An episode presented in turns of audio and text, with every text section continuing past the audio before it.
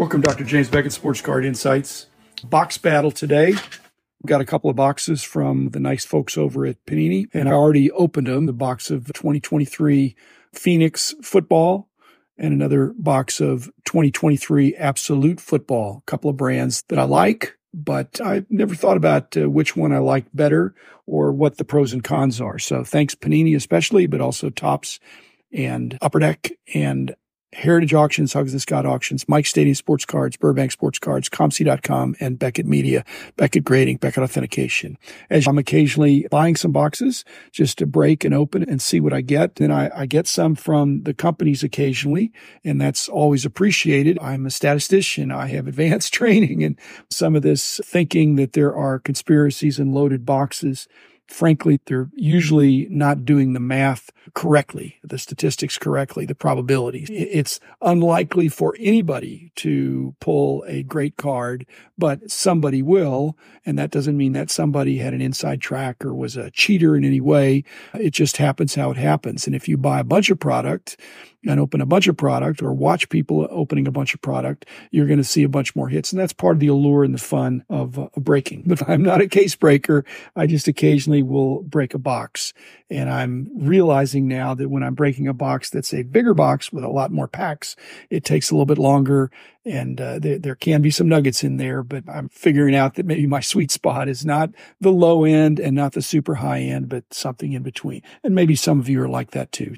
First of all, the 2023 Phoenix football, 12 packs of 5, 2 autographs or memorabilia. I actually got 2 autographs, and then I got another game use card. Then the 2023 Absolute football, 3 packs, actually 3 little mini boxes of 5 cards each. And the promise there is 3 autographs and 2 memorabilia cards. And I got what I was supposed to get. First of all, the Absolute football is about 50% more. So I could buy 2 Absolute boxes for the same price as 3 Phoenix. That doesn't mean it's a better deal or a worse deal. And for some of you, it's a matter of budget. It's $500 versus $750 or $475 versus $725. Ironically, it just seems like the more expensive boxes are less cards. But even some people like that. I'm not comparing notes with people, but the size of your collection says a lot about the way you collect. And so the way you collect would dictate what boxes you'd be interested in. So Absolute, only 15 cards. Phoenix, 60 cards.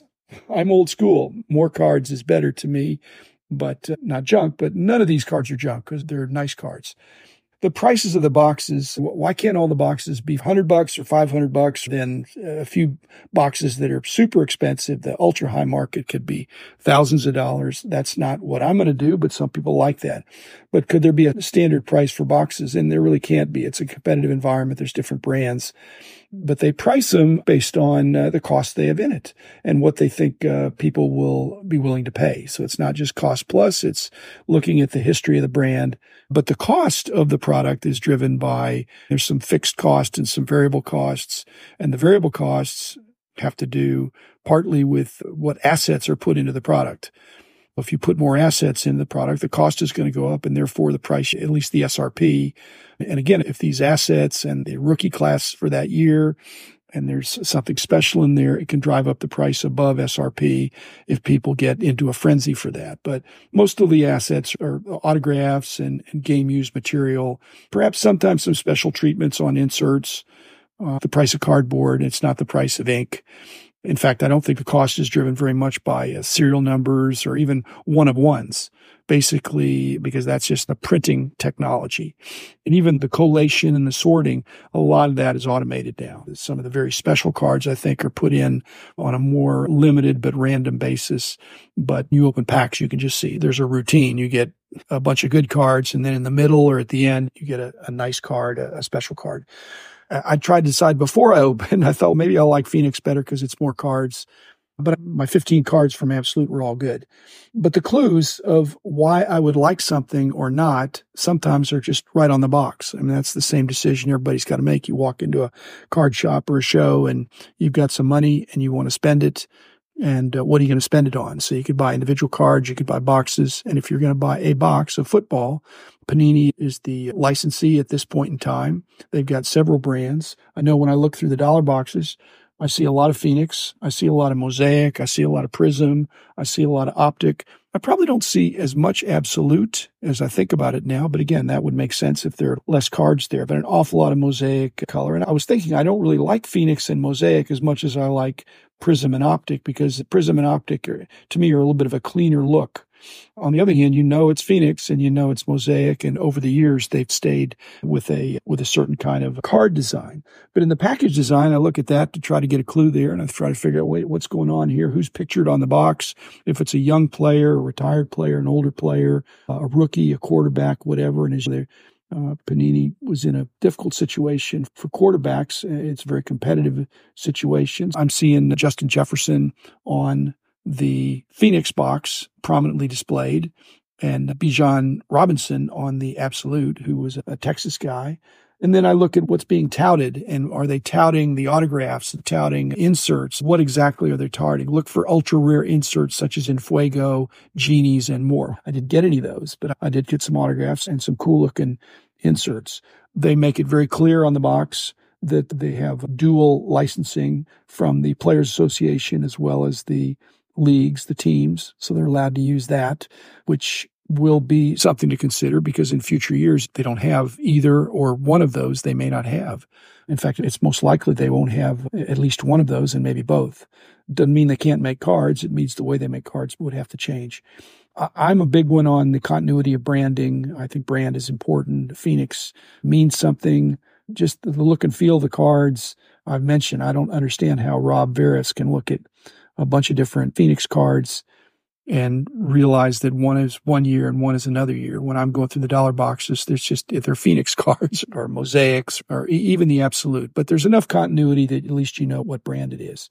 The year, I did some openings for Upper Deck, and I noticed there's a lot of criticism since COVID has started that the years of the products can be challenging. And I think they're challenging for the companies. They're not trying to make life difficult.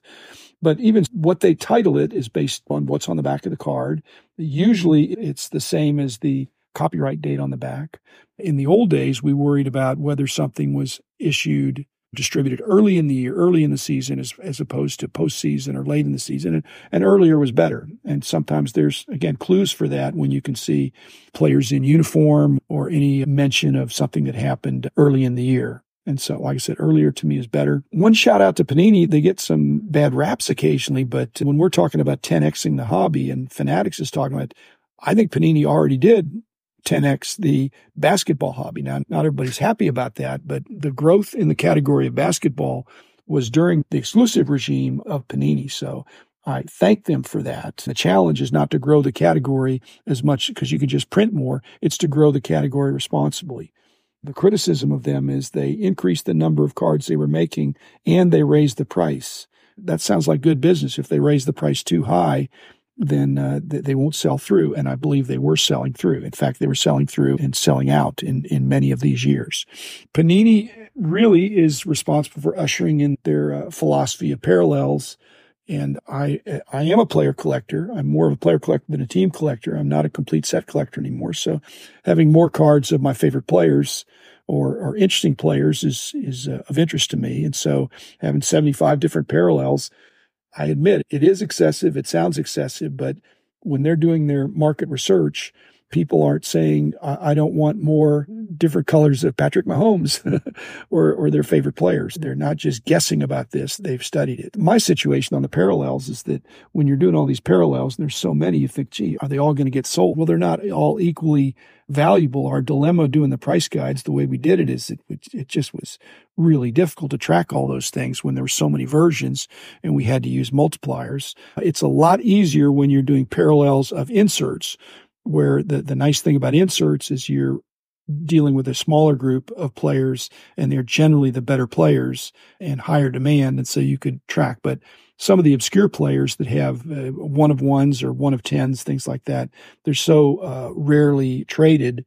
It's hard to get a handle on those sometimes. Let me cut to the chase. I actually preferred the Phoenix. I was not shocked, but it was more cards. I liked the design. Usually I just pick up interesting Phoenix cards in the dollar box. But when I open the Absolute, I really feel like when cards are thicker like that, you've got to get them graded if they're better cards. The grading is more necessary on thicker cards. I generally try to stick a penny sleeve. You've got to get the bigger, wider, like the vintage penny sleeves. And I have a bunch of those around somewhere, but they're all mixed in. So it's difficult. So I guess that was a little problematic, but I like the Absolute, and I think that was good. But I've got to send a couple of them in for rating. I've never had this happen before. Number one, I got a 6-card pack in the Phoenix, but one of the cards in the interior, and I don't know how this could happen, was dented, was indented. If you look at the card, kind of like the player's right ear, looked like it was pushed in a little crease. It didn't go all the way across. I thought that was strange. On the other hand, I got a bonus card. Now, could I turn that in to Panini and say, hey, I want a clean, I think cards coming out of a pack ought to be 9, 9.5, 10, maybe an 8.5, but they're generally all centered well and clean and crisp. But this one wasn't. But if I sent it in, there's a cost of sending it in. There's a hassle factor for them as well as for me. And so I'm certainly not complaining. I'm looking at it as a bonus card. Maybe some of you should do that too. And then lastly, this also has never happened. I opened the Phoenix box and I made the decision that I like the Phoenix better, more cards. And actually the Luke Schoonmaker that I got would go on my wall if he comes on stronger as a Cowboy at tight end. I don't know that he will, because the Ferguson guy's doing well. And so if he's second string, he probably shouldn't go on my wall. So I'm going to hold that. So I don't necessarily immediately put things on my wall, but it's wall worthy if he becomes a starter. But what tipped the thing, and this, again, I'm a very careful person. So I'm opening up the box of Phoenix and then I'm comparing to which one I liked better. And I don't think I'm getting older. I know I'm getting older, but I'm not getting too old. I counted the Phoenix cards and I came up 4 cards short. It would have been 5 cards short, but I had that extra card there. And there had been a pack that slipped. If you open the box, you can see that it's a kind of a complicated box. And I had gone to the side and slipped over in there, and I didn't see it until I went back through. So I pull out that pack, I open it up, and it's got a short print of Justin Jefferson numbered to 10. I'm thinking, that takes the cake. Glad I caught that. It's a nice looking card. That may be the card I put it, because I don't have a Justin Jefferson on my wall at this point. So that might be my wall card. So always appreciate cards from anybody, whether I buy them or trade for them or have them given to me as a podcast sponsor situation. Thanks everybody at Panini. Thanks to all you listeners. Keep enjoying the hobby. You have to keep opening boxes. I'm realizing I can't tell people not to open boxes. You should open boxes, because that's the lifeblood of the hobby, opening packs and boxes. And yet, which boxes? That's why I'm typically doing box battles. Panini's got a lot of different choices. Phoenix was a good one this time. Absolute silver medal. Thanks everybody. Be back again in a couple of days for another episode.